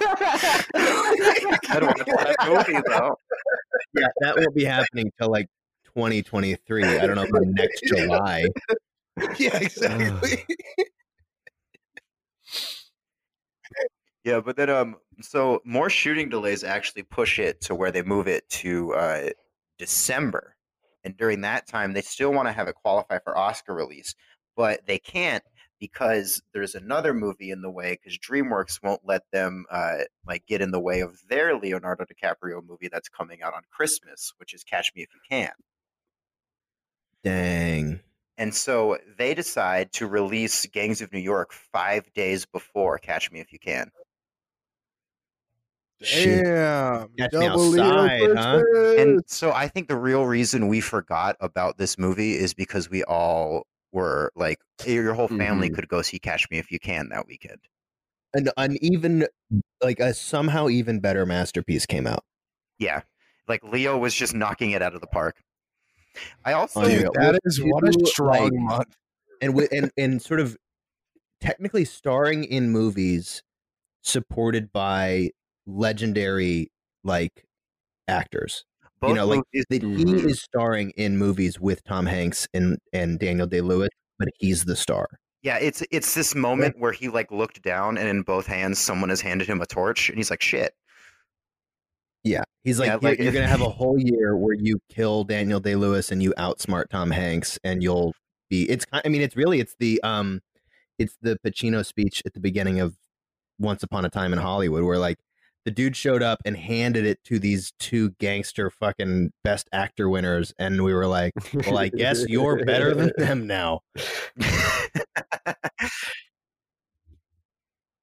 I mean, it's like classic, like uh, like like pro wrestling booking in a way, they where when you him got like a over like a guy, motherfucker. yeah, hmm you brought him in and had him beat Hulk Hogan and The Rock, Yeah. and now it's like, Yeah. okay, well, this kid would be the fucking shit, you know? Fucking ended the streak. It cuts to the it cuts to someone in the theater with that dude's face.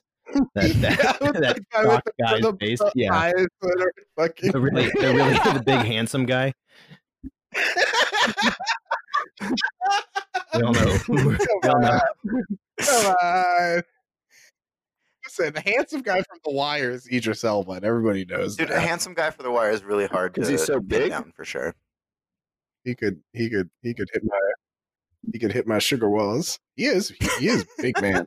oh my god, what were we talking about?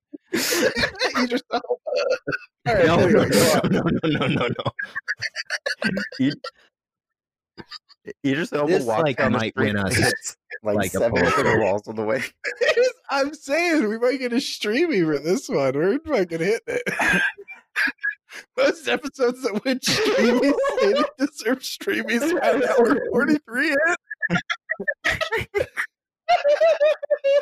With the, with the hosts fighting over what to cut. This is like our most prestige movie that we, and like the first time we've all really liked a movie. Like, So, so Weinstein is known as Hi- uh, Harvey Scissorhands because he'll edit a movie the way he sees fit, and uh, he's known for like locking people out of the editing room. Uh, he's done it quite a few times. He's known for locking other things Yeah. too that aren't That's good. true. He's known for I don't like laughing at it.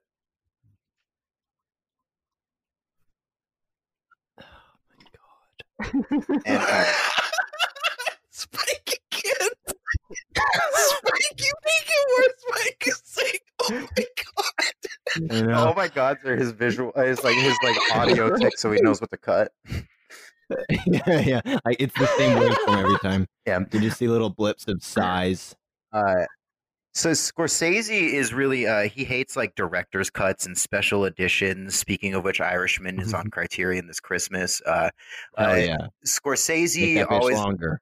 demands that like the cut you see is like the final cut. You know, that's like it. But Scorsese did present this a movie originally to Harvey and to all the producers with a 3.5 hour cut that had like uh, that didn't have the weird 90s music that had actual like uh, composers with era specific music uh, doing it and like fleshed out certain parts of the story but everyone said it was unwatchable and felt like a textbook so uh which the other product does too so You just cut it down to a, a better textbook. yeah he just cut it down into like a teacher's edition uh, um, sure. With the answers in the back. yeah the answers are in the back Uh, yeah, it says like uh, the reports about that were saying like it had a better score, like that it was better plotted. Um, uh, some said it was a more complete film, but because of like uh, the fight with Harvey Weinstein, Scorsese says nobody will ever see that cut of the movie. That's fine. Release. Release, Release. release Nobody the will- Marty yeah. cut. So yeah. there was a, a lot of uh so when I was reading like Entertainment Weekly and all this other stuff, a lot of the stuff people were saying about this movie leading up to it is that it was bad. That like this was like ramped up as like a bad movie. Um Hmm. I Interesting. mean, and I understand. I, I think that like the thinking on that is, it's a case like similar to Avatar, where like a movie that's doing this much technically can't afford to have like that much of a daring plot. Like the Mhm. story of this is the problem. Like just that it is like you kind of know everything that I mean, as as kind of corny as it sounds, you can call almost every shot the second everything is in place. Yep. But but it's one of those similar to Avatar where, or like, you know, Tron like the new Tron movie where it's like this is getting so much done on screen. There's no bandwidth for an audience to also take in a very dense plot. yeah. Uh so one of the final things is on the press junket, I saw this little thing Scorsese said where he said, uh, all I know is I did the best I could. Scorsese says, shrugging. If people are watching the movie in 20 years from now, who knows? You I'll didn't have to say that he said it shrugging. He's been shrugging his entire yeah, career. he's just he's never stopped shrugging. Um, Yeah. Uh, thank you for this tremendous honor to the Academy. uh, if people are watching the movie in 20 years from now, who knows? I'll be dead. And 20 years later, Marty, you're not dead. And we're the only podcast talking about this movie. It hasn't been 20 whole years. It hasn't yet. Oh, because it's 2002. Yeah, so he could die in the next two years. He better not. I'm Let's not. I'm not. That'll, saying that'll that. be the only thing that can save this podcast and make it a streaming. Yeah, I just told the goddamn future. I predicted that an old man might die in the next two He might come to you and ask you to predict the next one. I well, that can be its own show on the on the Big Titty Who's podcast. next? Like, Big Tip Podcast Network. Who's next? Or we could, or we could call it Deadpool. Just like a five second podcast. Bill Hader.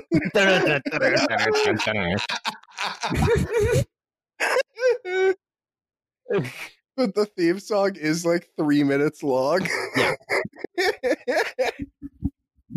So, um, fun fact about how long it took for this movie to come out is that Jim Broadbent uh, was able to uh, uh, like film a movie, run the press for it, and win an Oscar for a movie called Iris. that's my favorite Goo Goo Dolls song. Damn. That's your favorite? That's my favorite Broadway U2 guy. song. Is it a U2 song? yeah. Uh, Iris? Oh yeah, it is. Good. It's on that album that we all have. that we all Uh, owned all of a sudden. Just give me a little hum. Give me a little taste of it. Nope. I, I almost did, but nope. Mm. But yeah, that's the story of Gangs of New York, guys. The story That's of crazy. I didn't even know there was behind the scenes drama. it's interesting you would say that, Spike. Yeah.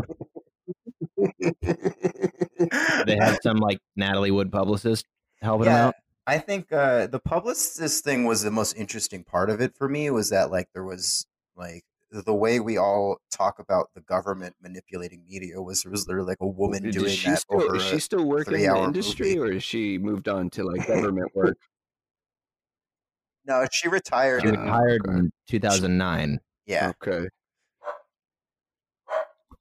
and publicity is never i think she retired right before being a publicist was an impossible job and i think she saw that coming. Yeah. yeah, like with Twitter and everything, it's just like so much harder. yeah i But think seemingly she building up smart. every every uh like star that that created that next wave. Mm-hmm.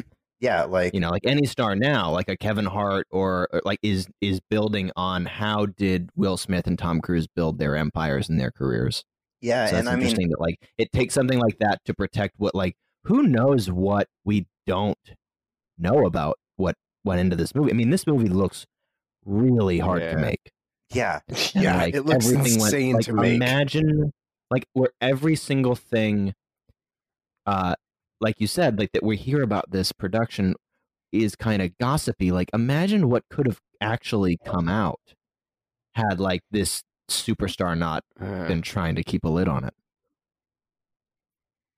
And uh, I think about how uh, you know I said Ryan Reynolds uh, is trying to do the like Tom Cruise method of like being Yeah. like a star, and I think Being that's sort the of one. omnipresent.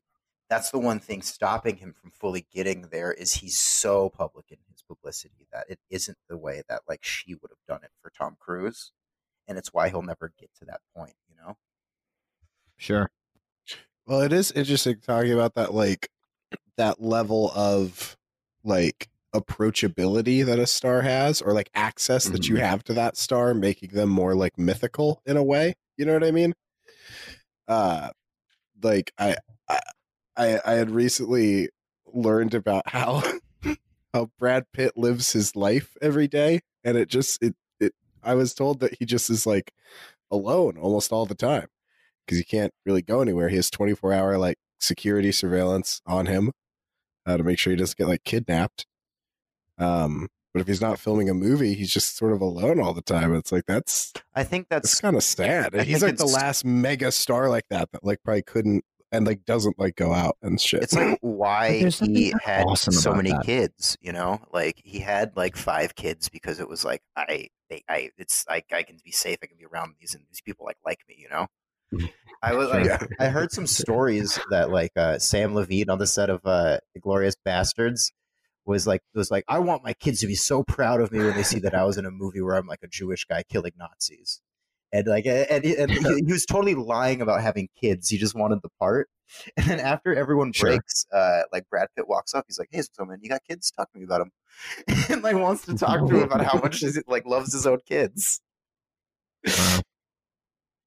No, like I mean, I've heard I've heard he's just like a great dude. He's just like you know, you can't do anything it's it's, it's a, you can't do anything. Like even like somebody like Leonardo DiCaprio spends a lot more time. Like you know, Ooh, he's seen is he's seen around. He's always jet setting. You know what I mean? Like DiCap's down the street from me right now, shooting some Adam Ah. McKay movie with Jennifer Lawrence. oh you know what's going to be down the street from me pretty soon is the obi-wan movie or no the tv show is going to be shooting in boston Yeah, because you still live on Tatooine. Over here, there was a uh, right down the street. There was a shooting. I believe it was MS13. Well, man you gotta start watching stuff on that uh, Nextdoor app bro it's Nextdoor app original I only watch. I only watch. I only stream on the Citizen app. I have Citizen Plus. neighborhood watchdog yeah, video. there's a dude on there calls himself the Mandalorian. He's pretty cool. This is the Hey way. guys, I just got my uh, COVID test back. Uh, I am. Uh, I I got it about a C, How'd you do? seventy eight percent. Okay. I just got. For COVID. I don't know if you did No, take a. I just it- got it is- so it- it nervous. is- all of a it is negative. I know. I was like, We did take COVID Wow, tests. We were sucked. negative. Oh, it, you came, it came back negative. Yeah. Yeah. Not the Mhm. news. You know, they really should fix that. yeah. Yeah. Why are we still when I calling As a kid, and I, negative? I could not understand that it was positive. No. News is bad. Uh, Yeah. Or Yeah. also, I don't know the difference between prohibited and not prohibited. Wait. Okay. Mm. Yeah. I'm also unclear now that Is you it- mentioned it. You know Is what I mean? further or farther? It's double. Yeah. Uh, farther is distance, further is God, time. I, Fuck. Oh my god! I just got so fucking hard. Oh. was hot. Let me tell you guys, hot take Was it farther is steamy? further This just got steamy behind the Steamy scenes. as fuck, bro. this podcast was steamy behind the scenes. Honestly, it's Oh, all their guys, I think this was far and away the best episode we will ever record. Oh man, ever. I love Richard energy. Epps because they're And- just disasters. and so much of it uh, does come to Richard. Gr- uh, great, awesome, huge research on like, um, from what seems like a lesser covered and you know storied production. So really great pick, really great research. le- lesser Oh, covered yeah. and like purposefully tried to be erased. So like, good job on Yeah, that research. yeah, I'm really Join cool. us next shit. week on Development Hell, where I talk about Las Vegas's city centers development and how it How was we it. hell. or do you guys only do movies?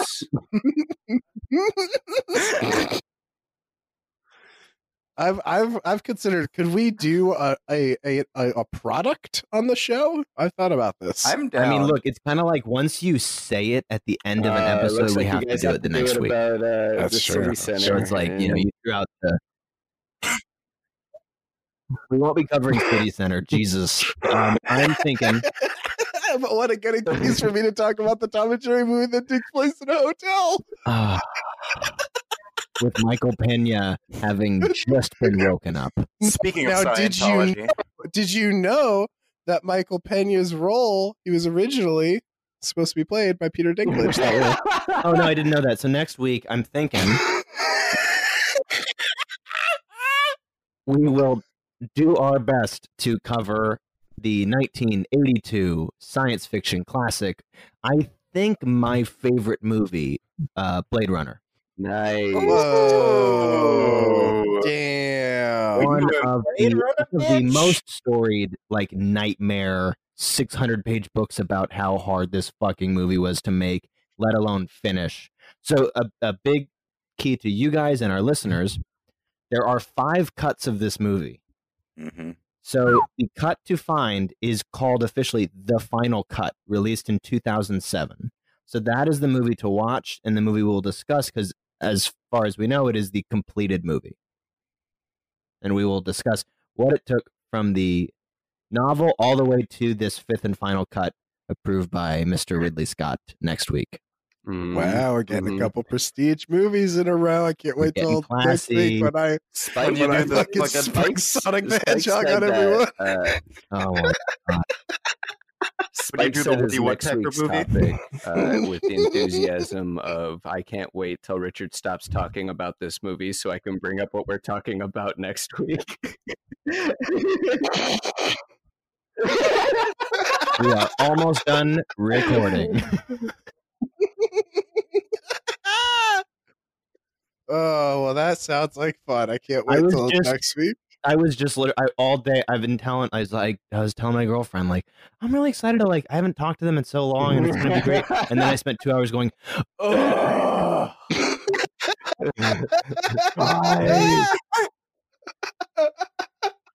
I threatened to cut out like ten things. I'm gonna cut out probably Uh, two. Yeah, the the episode's an hour fifty eight, listeners. So you do the math on what was removed. That'll be actually it, that is true from what Kyle's looking at, and it'll be interesting to see where we land. So, plus the Squarespace Jacob- ad at the top. yeah, yeah, yeah, yeah. yeah. all our Squarespace money Oh, coming thanks in. for having me. Uh, Um, yeah, this was this Jacob, was thank you for fun. joining Thanks, us. Richard. That was that was really cool. I've never seen the movie, and I've been meaning to watch it, so this was a great excuse. Oh man. Yeah, thanks for uh, thanks for joining us. That was fun. Uh, yeah. Jacob, find, find find you on, on uh, Instagram or anything? Samson. You'll find it. I'm a dog. Uh, I also have Dope. a up and coming podcast with you, Spike. uh, that I will that I'll plug. That's called uh, Jacob Jacob and Spike with uh, Spike and Jacob. That's It's what. a yeah, it's that's what actually said, Spike and Jacob with Jacob and Spike. Jacob. Yeah, that's what it's called. Spike and Jacob with Jacob and Spike. I mean, Yeah. guys, guys, the important thing is the network it's on. Yeah, all, all Yeah, under it is the a- Big I Up wonder- uh, umbrella. Think it's- Yeah, I- All under- yeah. I, which I'm sure Yeah, Anchor. I'm glad, you, I'm glad you guys are a uh, you guys are a fellow juicy natural. It's uh, good to have you here. Yeah, we are juicy That's natural what and hope. original series. Juicy Naturals. Jesus. Fuck you, make it worse when you do that. It's so funny because we can't see Kyle, so it is like actual cyberbullying. I know, no, this is this is damaging. This these these Uh, last two hours. Oh, this is great.